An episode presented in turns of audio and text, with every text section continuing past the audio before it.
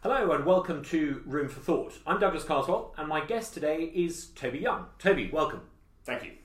You're a, an author, a journalist, a key campaigner in the, the, the, free schools movement, and I want to ask you all about that today. I, I want to talk to you a bit about uh, Brexit as well, a bit about the state of politics, one or two questions about the, the Tory leadership, mm-hmm. but I also really want to get your thoughts as we talk today about what you might call the the new left. Um, we start to see a, a, revival of ideas that we had assumed were um, ancient history. Mm-hmm. We see it in university campuses, we start to see it in broadcasting, and we start to see this sort of quite aggressive new left mm-hmm. mob. And I, I, I, know you've had some first hand experience of this. And I, I really want to uh, dig down into some of the causes and some of the wider explanations as to why it is that we're starting to see this, this new radical leftism and this, this climate of, of uh, intellectual intolerance. Mm-hmm. But before any of that, I wanted to talk to you about um, your book, um, how to how to lose friends and alienate people. Tell us a bit about it. And well, it was um, it was an account of my adventures in New York in the mid '90s. Um, I I started this magazine with Julie Burchill and Cosmo Landesman called the Modern Review mm-hmm. Um, in '91 and it was intellectuals and academics writing long, scholarly, footnoted essays about things like Star Trek and Madonna and Arnold Schwarzenegger. We called it low culture for highbrows. And that doesn't sound particularly original today. That sounds like almost every um, uh, Sunday newspaper. But it was trailblazing at the time. But at the time, it was uh, it, it, was fairly innovative, mm-hmm. um, and um, it lasted for four years. It was a success d'estime. It wasn't a commercial success. And Graydon Carter, the editor in chief of Vanity Fair, was a fan the Modern Review. So when it went belly up, he invited me to come work for him uh, at Vanity Fair um, uh, in New York. And um, I went over there, you know, imagining that I was going to follow in the footsteps of other British journalists who'd kind of taken Manhattan, like you know Tina Brown and various others, um, and uh, but actually the land of opportunity for me turned into the land of the unreturned phone call. Um, I, I, but it's very very funny. I, I, did think that um, you know I, was I was saying goodbye to the old country and making a new life for myself in the new world, and uh, came back after five years with my tail rolled between my legs. Um, what was it like seeing it turn into a film? Uh, it was um, it was actually it was it was exciting. Um, uh, I got, I, I, I, I, I was a little overexcited to be honest. Um, I, I, remember going down to the set on the first day of principal photography and seeing Kirsten Dunst um, uh, waiting to film a scene. She played um, the love interest of the central character in the film. Uh, played and, by and Simon Pegg, based on Simon Pegg was a dude. He, I mean, he was kind of, you know, he was, he was yeah, he, he was. I, I, uh, yeah, he's a, ma- he's a major league Hollywood. I think at the time he was actor. Britain's number one box office star because. I mean, I, uh, but let me just finish with the um, uh, Kirsten Dunst story. So I went bounding up to her and um, and said, "So, Kirsten, have you fallen in love with me yet?" You know, meaning have you fallen in love with the character that Simon Pegg is playing, who's based on me? And uh, she looked completely horrified. Had no idea who I was. Thought I was some sort of demented stalker. and after that, I was banned from the set. Um, it's funny. I you were portrayed on the screen by one of the leading actors of the day. Um, I was portrayed on screen a minor role in a minor film. That's all right. By a, by a poor guy called Paisley Day, who clearly drew the short straw at acting school when he was told he had to portray me on screen.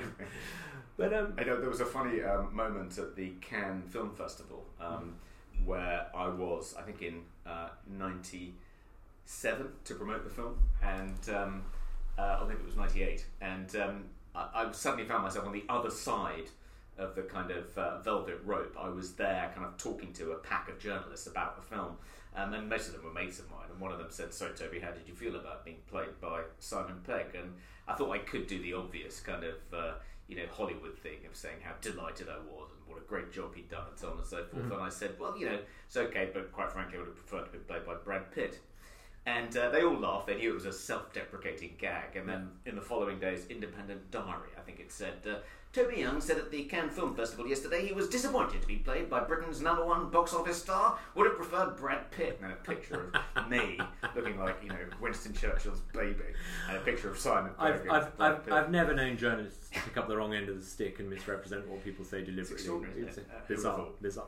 And I thought, well, maybe there's a fourth option, um, which is to try and set up a school uh, locally, which Mm-hmm. we can then send our children to, and other people in the community in a similar predicament can send their children. I mean, one of the reasons why I think people are so passionate about free schools and passionate in favour is precisely this point. It, it, it allows people who would otherwise not have a good education to have a first class education, as good as anything in the independent sector. In fact, I looked at some data recently that showed that some of the free schools in London are getting better results than independent schools. And it allows them to do it at the taxpayer's expense. So, in terms of social mobility and allowing people from very humble backgrounds to to do the best for their children, it's it's it's really it's transforming lives. Yes, uh, and the I mean the the free schools policy. We, my group, I, I, I wrote an article for the Observer saying I wanted to create a school um, in 2009, and I put my email address at the bottom and said I'm, I'm holding a public meeting at my house, you know, in a couple of weeks. If you're interested in helping, come along. And um, about 50 people showed up. Out of that group, about 12, most of them I'd never met before, formed the steering committee, and within two years, we, we managed to get the school open. And it was we were the first group to sign a funding agreement with Michael Gove, then the Education Secretary, as it was the first free school to be greenlit. and We were one of the first 24 to open. Now there are um, uh, over 400. Um, and it's been an extraordinarily successful policy. Um, free schools now, I think, for two years running, almost certainly for uh, this year too, um, have topped the Progress 8 league table for secondary schools. I, I follow Katharine Birbalsingh, who Catherine runs Burbles, the, who the- gets her first set of results this year. yeah, and I think it's the Michaela School she runs. Yes. And I mean, some of the things she says are just extraordinary. I mean, it's it's a life changing opportunity. Children are getting a better education than they would have at the best.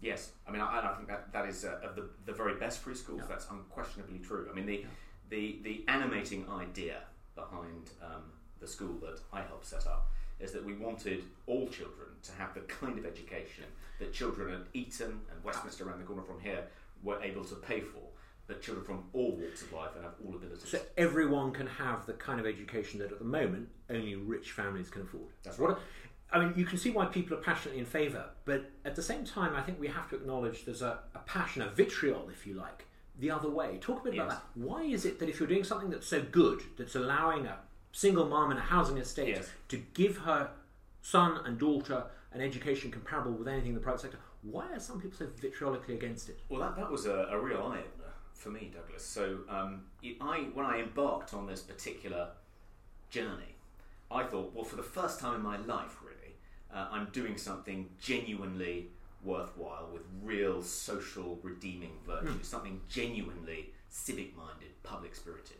And I expected to just be, to, to bathe in the warm glow of everyone's approval. And it wasn't, it was an extraordinary amount of work. It was two years of working 70, 80 hours a week, unpaid, overcoming obstacle after obstacle, engaging in unbe- an unbelievable series of committee meetings and hmm. negotiations to get the thing set up. And I expected, you know, I expected everyone to think, wow, Toby used to be this frivolous, superficial celebrity journalist obsessed with fame. And look, he's now doing something really important. Let, let, let, let, let, let's, let's pat him on the back. And actually, on the contrary, never have I been met with more hostility than when I tried to do something that I thought was genuinely civic minded and worthwhile. it's almost as if some people, perhaps people in some local authorities, perhaps some people who work in the education sector, deeply resent the idea that people should live their lives on, on their terms and do what's best for, for their children. It's almost as if by by doing that, you're, you're offending their notion of, of, of, of what's right. They they almost think that they know better than, than parents do. But it was it was it was, it was, a, it was an odd combination of things. I think it was partly a territorial uh, impulse. So the you know the the the liberal left think that um, providing public education, like other public services, that's their job. Yeah. And anyone from outside their world who tries to do it is encroaching on their territory. So they become incredibly ferociously defensive and aggressive about that. Mm-hmm.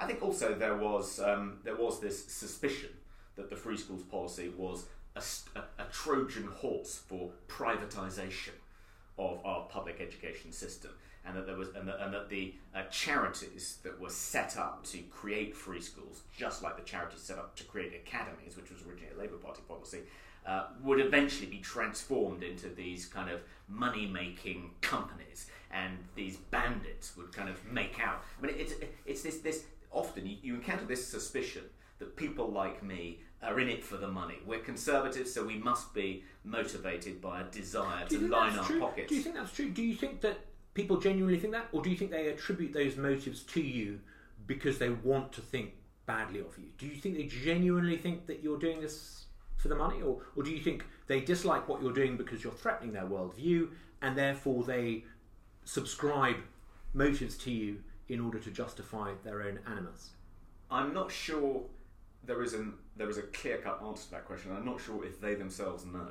So this came up more recently. I don't want to jump ahead too much, but um, when I was being monstered um, mm. uh, by a social justice outrage mob, when I was appointed to the Office for Students, yeah. which is a new English universities regulator, at the beginning of 2018, uh, Paul Mason, um, he, someone had dug up something I'd written about um, grammar school boys at Oxford in 1987 so this was um, uh, at the time 31 years earlier. I mean, it was uh, a, an example of what I call offence archaeology, yeah. digging. I, I, I, but, but, but um, Paul made so someone dug up this comment I'd made, uh, which was supposedly disparaging about uh, grammar school boys at Oxford, and um, assumed that that meant I didn't want people from working class backgrounds to go to good universities, even though you know I'd been involved in broadening participation programs when I was at Oxford. I was a member of the Fulbright Commission, which secures bursaries for children from disadvantaged backgrounds to go to US universities. I'd set up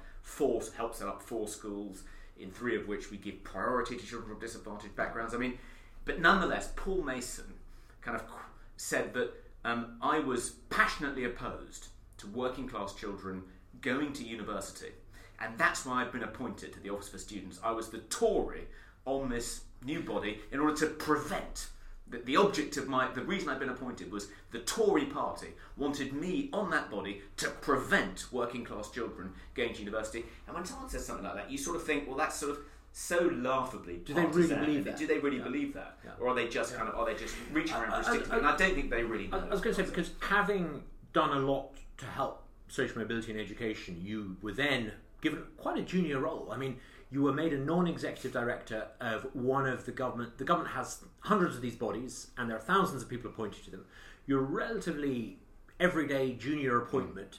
It was, I think, a, a part-time post. Mm-hmm. You weren't even the, the chair of this organisation, and and yet you your your appointment was it was headline news for days. Yeah, I mean, I was one of, as you say, I was one of fifteen non-executive directors of um, uh, a regulatory body, um, and the way the way it was um, reacted to by people on the liberal left, it was as though I'd been handed this extraordinarily valuable bauble. And this was an example of the very worst of the Tory chumocracy at mm-hmm. work. Mm-hmm. They've handed Toby Young, of all people, this incredible plum. Yeah? I don't think people realise what's involved in being the non executive director of, of, a regulator. I mean, it, it's not paid. You go to an endless series of really tedious committee meetings. You do it out of a sense of public duty, not because you're going to reap any financial reward or any reward. It's almost a bit like doing jury service. It's, it's, like doing jury service. Um, what, what, what I found so disturbing about that whole episode, Toby, is that people who are having a go at you, people who should have known better, conservative backbench MPs, for example, people in public life, media commentators, they they seem to act not just as though they were trying to stop you being appointed to this role. They wanted to trash your reputation. They wanted to, to, to vilify you. And I can't help thinking that this again goes back to this idea, this this hostility to you because of what you were doing to enhance social mobility and allow ordinary people to have the same privileges that today rich people in education have. Do, were you you must have been taken aback by that sheer level of destructive malevolence? I was taken aback by it. I mean, I should have. Um, I shouldn't have been because I'd experienced it, albeit in lesser forms, when uh, trying to get the first free school set up. Um, and uh, you know, everyone leapt on every misstep all along the way uh, as a way of trying to discredit both me and more broadly the free schools policy. Um, uh, so I shouldn't have been surprised, but nonetheless, I was surprised by the sheer scale of Frosty. But at one point, there was a, a Change.org petition uh, demanding my scalp, which uh, got uh, something like 225,000 signatures. Um, and uh, as you say, I wasn't just being attacked by Labour MPs, which you sort of expect, but also by a handful of Conservative MPs. And it was the it was the blue on blue attacks, which were easily the most painful. Seeing people break Ronald Reagan's eleventh commandment: "Thou shalt not attack a fellow Conservative." That was painful. It'd be, it'd be unfair for me to mention particular names, but people like Robert Halfon, who, who I think ought to have, frankly, Yeah. checked in with you before saying some of the things that were said. Yeah, it was. Um, uh, I mean, I'm certainly not the only person to be mobbed in this way, um, and, and, I, and I won't be the last. Um, and it, it was an, it was an example of something which is increasingly a feature of contemporary politics, which is someone gets appointed to a body. Um, the offence archaeologists go to work. They find some things you've said on Twitter or written even 31 years ago, and then use them to try and discredit you. Yeah. It, it's it's interesting. Since then, you've written quite a lot about this idea of, of intellectual intolerance, and I know you're, you're not the only person who's who's faced this sort of um, this Twitter mob. Um, I, I know that um, leading academics, um, there's one at Cambridge who had published some pretty innocuous um, social science papers suggesting that there was a, an, a, a political bias in academia. Um, I, I, I think he got hounded out. I know that Jordan Peterson was offered a, a relatively small visiting role at uh, a leading university, and he had that taken away.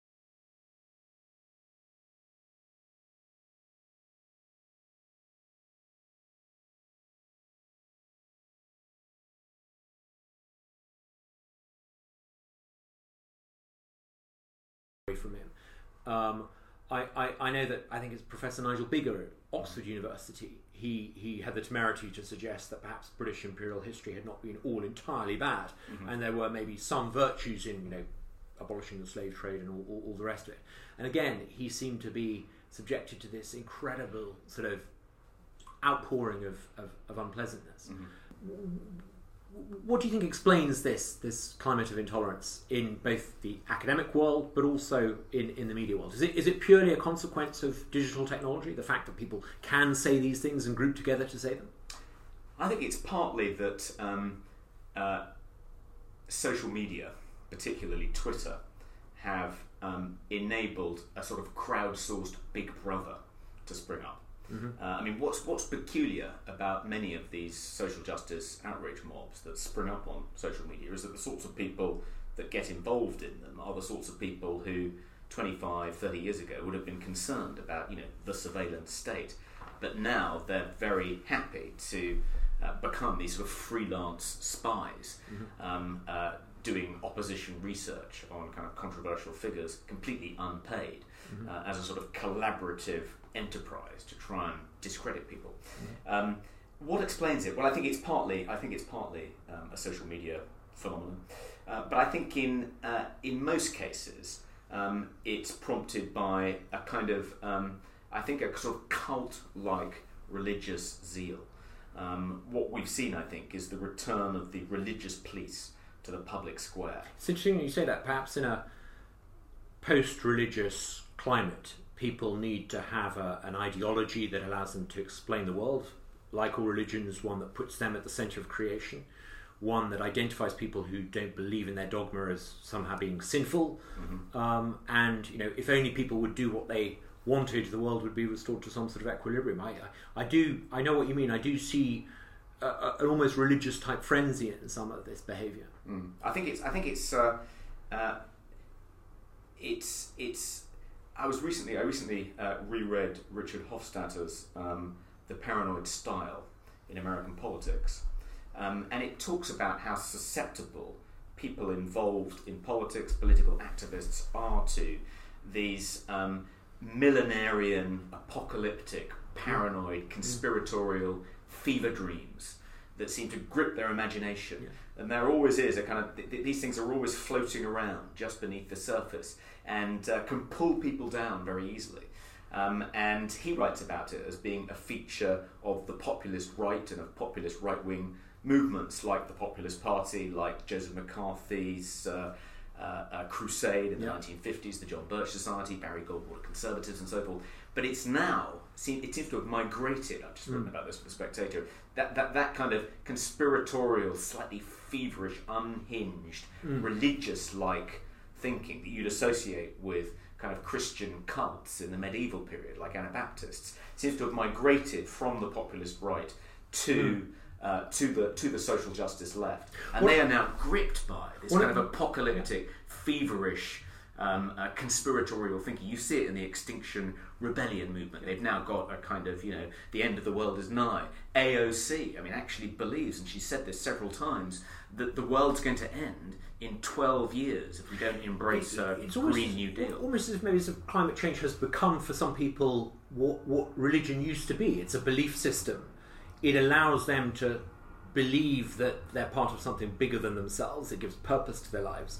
And it, it means that if you, you know, if, if, if you want to restore the world to equi, equi, equilibrium, you, you make these sacrifices. In, in, in this case, it's uh, not drinking with plastic straws or, or, or whatever it is.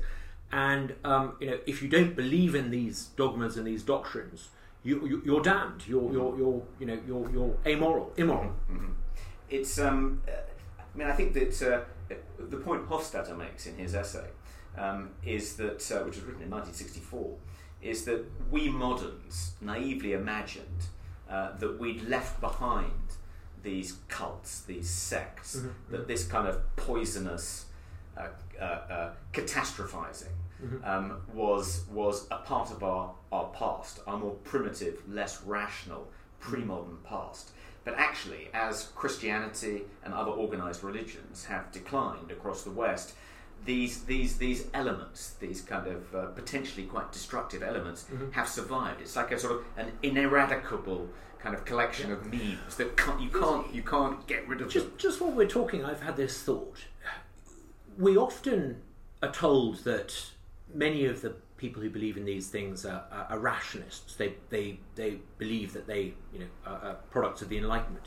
But quite often, when you listen to some of the debates conducted on social media, the value of what someone says isn't judged in terms of the merits of what it is that they've said, but but who they are, Mm-hmm. their gender, their ethnicity, their their their heritage. Mm-hmm. It's almost as if we're reverting to this pre-enlightenment, pre-modern idea that you judge people not on the basis of the strength of what they're saying, but on their position within this sort of hierarchy. And in this case, the, the hierarchy is a, a hierarchy of, of, of uh, oppression or uh, a hierarchy of victimhood or, or, or guilt. It's, it's, almost, it's almost a repudiation of rationalist enlightenment Yes. thought.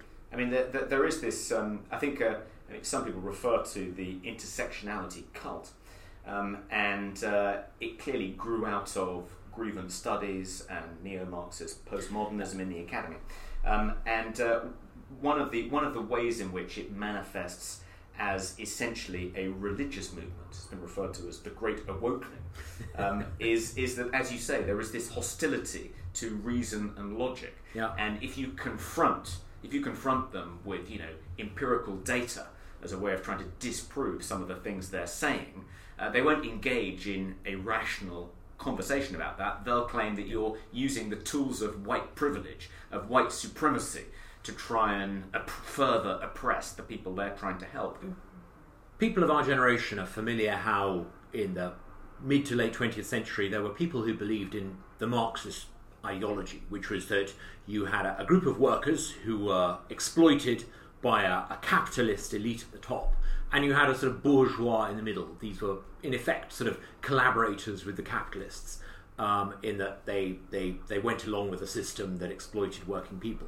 Now, this was shown to be nonsense, and societies run in accordance with that ideology weren't great places to be in the 20th century. It's almost as if that Marxist idea has been revived, but instead of talking about workers, you have various types and categories of people who've been exploited.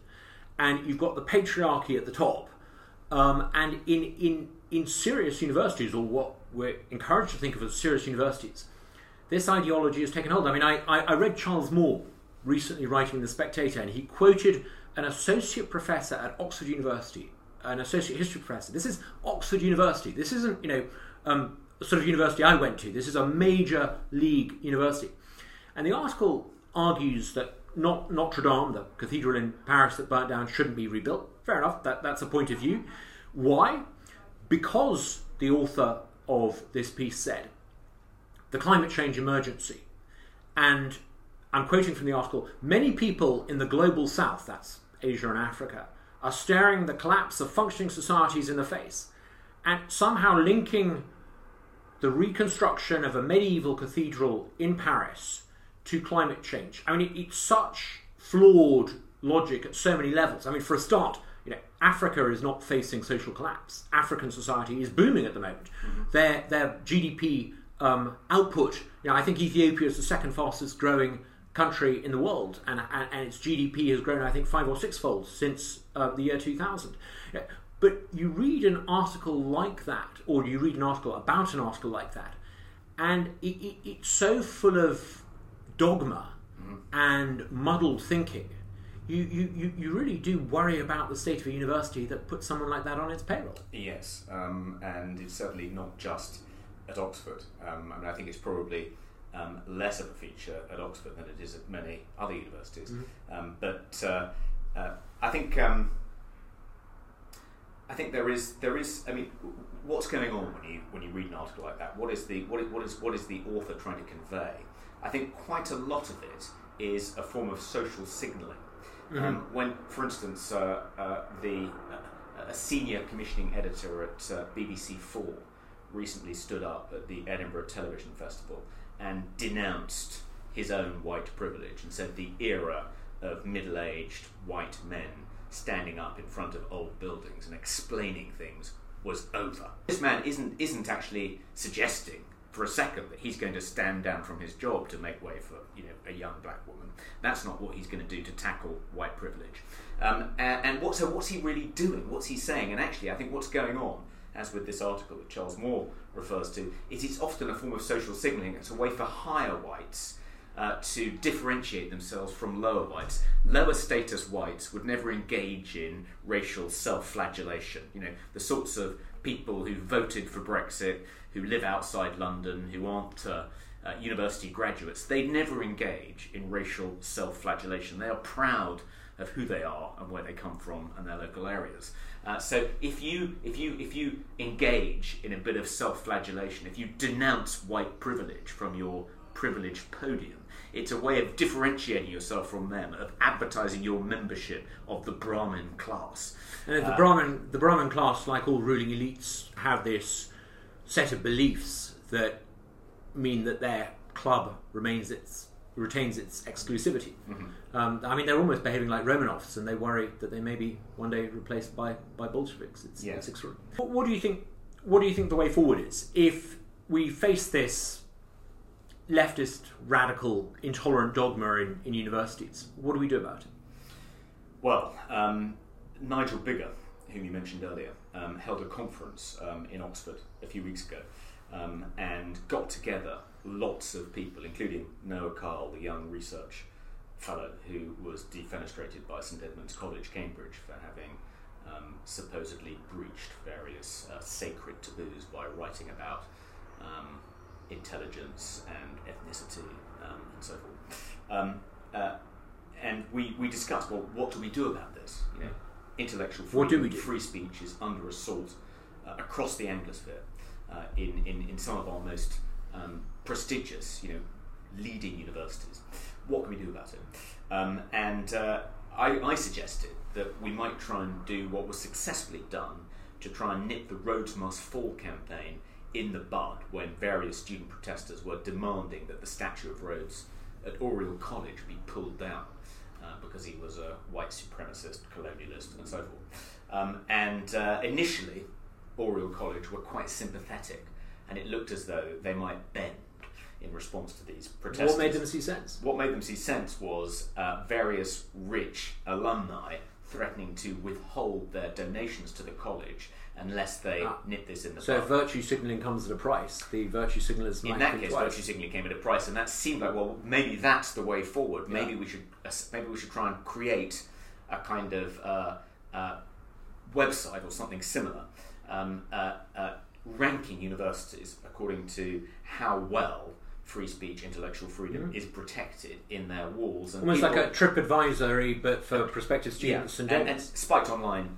do something like this already, a league table, Yeah. um, ranking universities according to how free speech is respected. But and the idea was that alumni could then refer to this before deciding whether to donate. But Amy Wax, who is a professor at um, Penn Law, she was mobbed a couple of years ago for co-authoring a piece in the Wall Street Journal praising the bourgeois virtues. She was immediately dubbed a kind of white supremacist, was, was mobbed, and her particular university, Penn Law, uh, were very unsupportive. And, and, uh, and she said, No, Toby, that's not going to work. You can't persuade rich alumni to join a free speech campaign. And she gave three quite persuasive reasons. The first was that often the reason rich folks donate to their alma mater uh, is in order to try and secure preferential treatment for their children or their grandchildren or their nephews and nieces. Certainly more so in America than here, but nonetheless.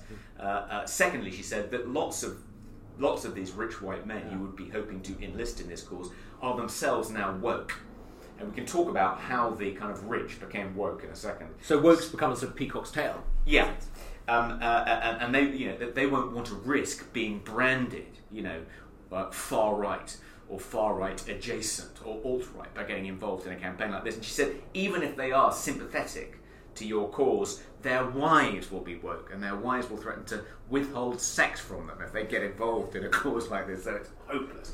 But I, I- discussed it afterwards with Nigel Biggar, and we thought actually probably isn't as hopeless as all that. Yeah. Uh, but I think uh, I think the way to I think the way forward, and I'm writing something about this, is for British academics and perhaps some intellectuals and journalists as well, um, who are uh, not all right of centre, but because of their unorthodox views, because they don't um, uh, subscribe to every woke progressive orthodoxy, are in danger of being mobbed by their colleagues. Um, is for them to form a union. We need to unionize. One of the reasons trade unions, in some cases, were set up in the 19th century was to protect the free speech of workers so they could criticise their bosses without risking being fired. So we set up something like there's one in the US called the National Association of Scholars. That's a classical liberal uh, trade union I- for academics and intellectuals and journalists. We need, I think, something if, like if that. If there was a union like this, I would certainly sign up. I mean, I'm, I'm, I'm, I'm not a, an academic by any means, but I, I had my own experience of this when I stood down as a member of parliament. Uh, a university approached me, or rather, a couple of academics at a, a, a well-known London university, and said, "Would I become a, a visiting fellow, where I would go and give a lecture? Um, I think it was every three weeks for a term." Simply to talk about politics, and you know, I've written books about the impact of the internet on politics and the rise of insurgent parties and I, I, I wasn't doing it for the money. I was doing it because I thought it might be quite an interesting thing to do of itself. And um, apparently, the proposal got to the head of the department with a, a, a, body of people, and they, they, they weren't having it. They certainly weren't going to allow um, people um, who aren't out of the front page of the Guardian um, putting forward ideas that might actually challenge some of their orthodoxies. But Yeah. that's, that's minor compared to some Well, of the I mean, treatment it- that, they, but that- but that- others have had. One Noah Carl himself um, wrote a report for the Adam Smith Institute called Lackademia Yeah. about um, Lackademia. Lackademia. It was about the Not crap academics. It's about the left wing bias Yeah. in British universities, particularly in the humanities and the social sciences. I mean, this is a well documented phenomenon in the Yeah. United States where, you know, in sociology, for instance, registered Democrats outnumber Mm. registered Republicans by a ratio of, you know, 50 to 1. Mm-hmm. Uh, and it's worse in even in some other subjects, even worse than that. And here, it's not quite as bad as that, but it's still pretty bad. And, and, and you know, people like you just cannot be hired at universities because you're right of centre. What I find quite interesting is we, we see the march of leftist ideas through academia. We also see it in the media, particularly in this country. The BBC often produces current affairs content that isn't biased in a partisan sense. Sure, they give equal airtime to the parties, but many of the assumptions behind it are hostile to the sort of libertarian, free market, classical liberal point of view. There's an underlying assumption behind so much of the output of the Today program, um, Channel 4 News, um, Newsnight. And, and, and the assumption is that you know, human affairs are best organised by, by design. That, for example, you know, if we were to leave the European Union, we would need to have some sort of bureaucratic fiat stipulating what the arrangements should be afterwards. You know, the idea that actually you can um, have good relations with a country without bureaucratic rules governing those relations is often anathema to the people asking the questions. Uh, you see it in publishing as well, where actually a lot of people who perhaps you know get published are published because they're seen as as fashionable and faddish according to what people in the publishing industry think. They don't necessarily sell that well. No. So it's it's a sort of cultural elite disease, I think. Some of this. Yes, I mean, I think I think uh, uh, it, it's it's true that um, uh, what Irving Kristol I think called um, the new class have always dominated um, uh, the public sector, um, organisations like the BBC, certain industries like publishing, the media more broadly, um, and that's been that's that, that's been a well documented phenomenon that you know that dates back probably hundreds of years. There's been a recent development, I think, which is the um, spread of the social justice cult out of grievance studies departments Yes. at universities into not just the public sector, The HR departments of leading but, companies. but the HR departments of leading private companies, Yeah. including you know global financial services companies. Yeah. And how did that happen? And I think it's partly to do with this sea change on the left that you referred to earlier, uh, which seemed to happen uh, around about 2012, 2013, curiously, just after Obama had been re-elected, um, and uh, the left stopped caring so much about socio-economic inequality. That was no longer a form of social injustice that they were going to be morally animated by. Much more important was uh, inequality between different identity groups and trying to equalize um, the power, the wealth, um, the influence of different victim groups. That became their priority. And the interesting thing about that is that whereas before the titans of the private sector uh, were demonized, even even as recently as 2011 with the Occupy protests, were demonized as part of the awful parasitic one percent.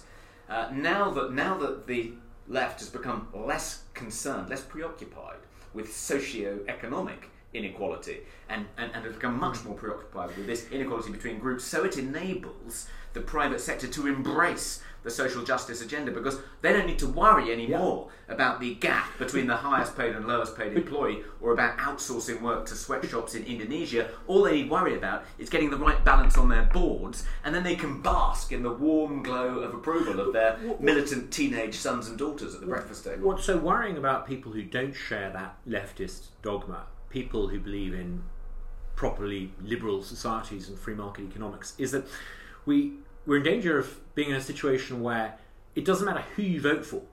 If these ideas prevail within the institutions, it doesn't matter. You know, even the Conservative Party mm. in this country is itself susceptible to this way of thinking. There have been a number of decisions that ministers have made in office which, which are straight out of leftist assumptions in, in sociology departments, in you know campuses. Um, it, it seems as if there's no one you can vote for to reverse these ideas if you lose this culture war. If the institutions are captured by this, mm. this dogma, it doesn't really matter who you vote for. You will end up being governed by a, a, a an interventionist, leftist, Marxist yeah. administration. I, I, I, think I think that that's why people like you and I, um, who are right of centre and who do dissent from progressive orthodoxy, feel much more beleaguered and cornered uh, it's one of the reasons why we're making programs like this. Absolutely, we couldn't get airtime on the BBC. And I, and I, think it's because you know, um, uh, uh, as recently as ten years ago, um, the private sector uh, was broadly conservative with a small c, yeah. and that served as a counterweight to the left-wing bias in yeah. the public sector yeah. and in the academy and amongst the new class. Um, now that the private sector has embraced the social justice cult um, uh, the, the, we no longer have that bulwark. And you're right. I mean, the Conservative Party now prides itself on being woke. I mean, there's a leadership election coming up, and I'm sure we can hear the helicopters outside. will try and advertise yeah. their woke yeah. credentials. Now, here's a here's a here's a thought. I did you did you watch the Thatcher documentary talking about BBC output?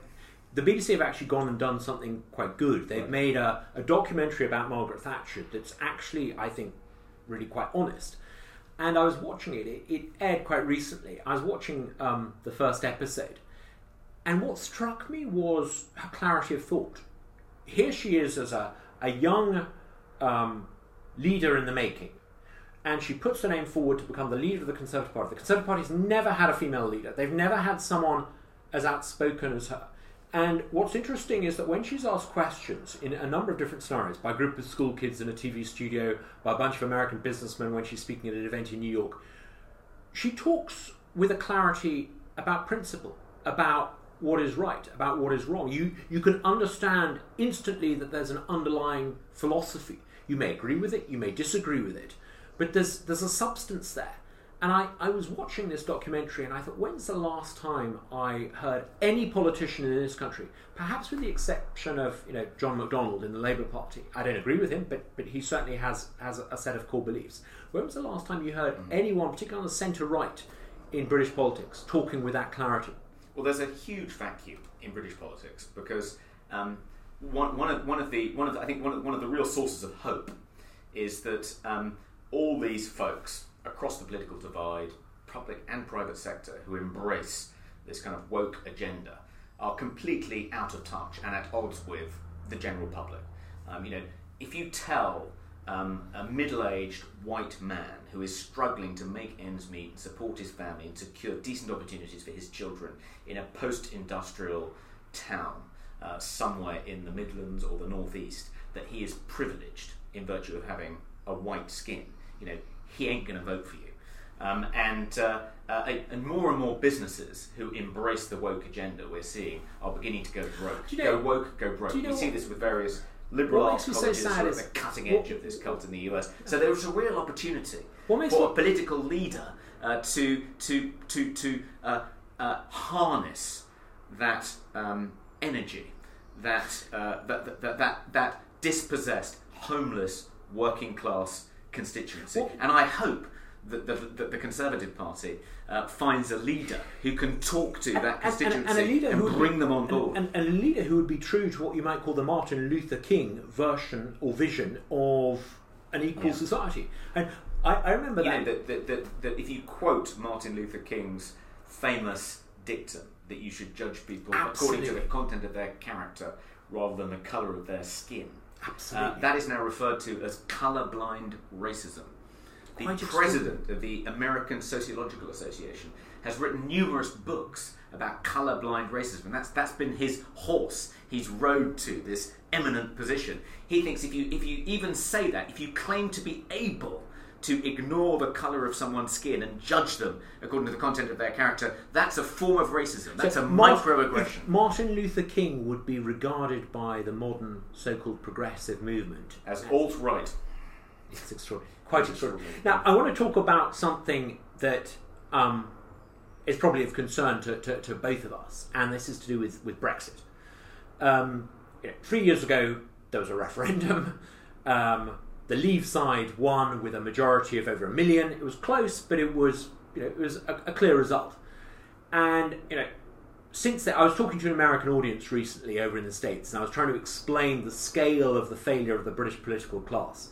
And I put it to them like this I said, Imagine if after 1776, imagine if after you beat the Brits at the Battle of Yorktown, you drove the Redcoats out of the 13 colonies. Imagine if your political leadership, Ben Franklin, George Washington, and the rest, got together and decided, do you know what?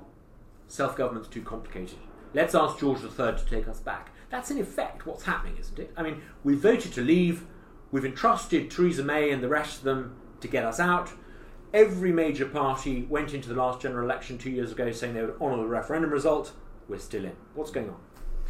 It is. Um, it's. It's. Uh, I think a historically unprecedented betrayal of um, democracy, um, and uh, the political class are currently reaping the whirlwind.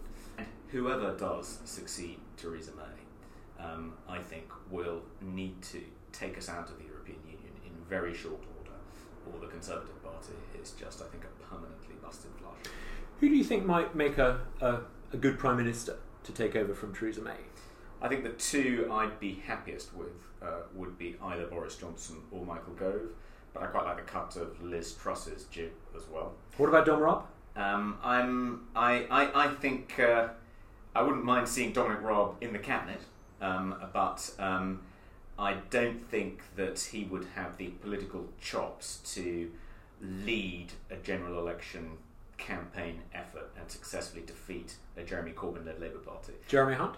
Uh, less persuaded by Jeremy Hunt. I think that uh, if if the next leader is going to be credible and is going to win back some of those people who've deserted the Conservative Party for the Brexit Party and who are threatening to do that in the next general election, it has to be someone who's always been a committed Brexiteer. It can't be a, Johnny come lately who originally campaigned for Remain and then decided to campaign for Brexit. It's interesting because you mentioned Michael Gove and Boris Johnson, and you mentioned Liz Truss, and we talked about a couple of others. I wonder if the first big issue in the leadership contest is who's in the cabinet. In other words, who stuck to the May um, car crash to the end versus who who bailed, who got out first. Do you think that's going to be much of a disadvantage to Michael Gove if he's in the cabinet? I think it will. I mean, I think it um, ultimately will prove a disadvantage for Michael Gove. I mean, if the last two uh, are Michael and Boris, um, then clearly Boris will will win.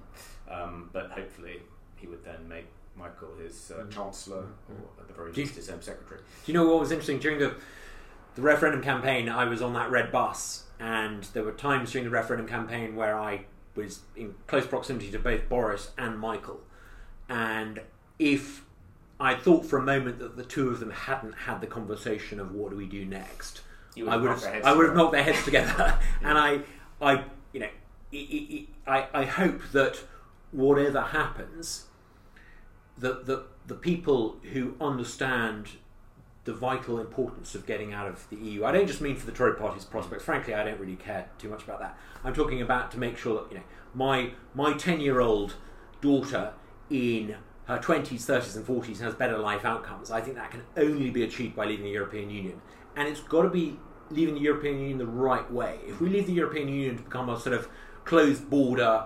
anti-immigration, mm. no free trade, customs union, high protectionist barrier, taking rules from Europe, uh, little island, we're, we're, we're not going to be a great place for the kids.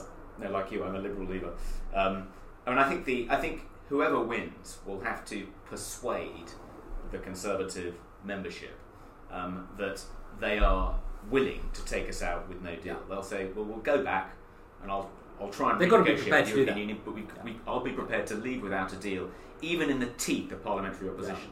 In Theresa May's resignation speech, she made a big issue of compromise and said that unless unless we can strike a compromise, we won't be able to leave the European Union because there isn't a parliamentary majority It's such uh, uh, for something less than a compromise. But actually, as the Institute for Government had pointed out, a committed Prime Minister could, in the teeth of parliamentary opposition, nonetheless take us out. And I do think that whoever does succeed Theresa May will be forced in the end, because I don't think the EU going to make any more concessions, to do that. And I think they'll do that before calling a general election, because if they call a general election when we're still in, then the Brexit Party will decimate the Conservative Party. Well, I, I, I think ride. I think when you say decimate, decimate means literally a tenth. I think a lot more than a tenth of the vote. Have- Annihilate. If, if, if we haven't left by the time of Yeah. the next general election, and you're approached by the Brexit Party to stand as a candidate in Clacton, for instance, uh, would you do it? I'm not going to put my name on a ballot paper again. I, I stood for Parliament and got elected four times. Um, I I actually got to the stage where I just had enough. Um, I'm interested in politics. I would certainly help the Brexit Party at the moment. There there are lots of people in politics um, in in different parties who who I would willingly help. I'd be very happy to play a role behind the scenes. But I quite like asking the questions rather than answering them. And I'll be honest with you, I I rather feel that all of that time in politics, I, I think I quite often had things that I think the wider audience wanted to hear. And I was unable to ever talk about that. I would be invited on to talk about, invited on by the BBC to talk about a, a book I'd written about you know, the impact of the internet on politics and you know, how the internet was going to change the political system and allow insurgent parties, all things that turned out to be, um, in retrospect, um, pretty, pretty bang on the money. And again and again and again, I would have gotcha journalism thrown at me, and I just got fed up with it. I, I really got fed up with gotcha journalism. And I, I, I find that actually that kind of gotcha journalism that basically dominates the production output of Channel 4 and the BBC, it, it I think puts people off politics. It's also helped create a sort of toxic atmosphere in politics. And when people say they're fed up with politics, I think actually often they're fed up with the priesthood of pundits who interpret politics through the prism of their own prejudices. Yeah. Um, and I, I, I like being shot of all that. Yeah. I mean, one of the really encouraging things about the success of the Brexit Party in the European elections um, is that uh, the offence archaeologists during the European election campaign were hard at work, beavering Yeah. away, searching for embarrassing, incorrect things that various Brexit Party candidates had said in the hope of discrediting them. And um, they made no impact at all. I mean, if anything, they just persuaded people um, uh, to vote for the Brexit Party candidates. And it was great that Nigel Farage didn't for a second disown any of the people who Ten- were ten- mobbed yeah. in that way. T- ten years ago, if you wanted to set the political agenda, it mattered what the Today programme and Channel 4 News and Cathy Newman and the Today programme and all the rest. Now you can talk directly to millions of people and ignore those people. In fact, my advice would be to the Brexit Party, indeed to anyone in politics, don't ever do set piece interviews with the BBC. Don't ever, ever, ever go on Channel 4. Mm-hmm. They're not interested in allowing you as a candidate to explain to people who might be interested what you think. They're more interested in in trying to attack you on the basis of their own preconceptions. You know, quite often I would come out of studios, particularly the Today programme, and I would think that the people asking the questions had had had, had not only just slightly missed the point, they were they were themselves out of touch with the country that I knew and I feel that I represented. As someone someone I think it was Lynton Crosby once said, um, a lot of these journalists they only ever meet ordinary Britons when they collect their dry cleaning or order a Deliveroo. And I, I think that's so true. So I'm, I'm hoping that the Brexit Party, whatever it means for Brexit and whatever it means for the composition of the House of Commons in future, I hope it means the beginning of the end of this this priesthood of, of pundits. I, I think the country and the political system would be better off without them. Yeah, I mean, I, I hope you're right, um, uh, and I hope we do see a sea change that reflects that. I mean, it was the most disappointing thing for me about being um, essentially defenestrated from public life um, last year is that I feel I now know enough about education and I've done enough research and I've got enough experience under my belt helping to set up mm-hmm. these four now very successful schools that I know what works. I know how to address underachievement in disadvantaged communities in deprived parts mm-hmm. of the country. I mean, it's clear that the model which has been successful in America, which has been equally successful charter schools, they call which, yeah, in America there are no excuses. Urban charter schools, charter schools that combine rigorous behaviour management systems with sky high expectations. Uh, wanting to try and get every kid into college. They have longer than average school days, shorter than average holidays. Uh, they have really hard-working, predominantly young staff.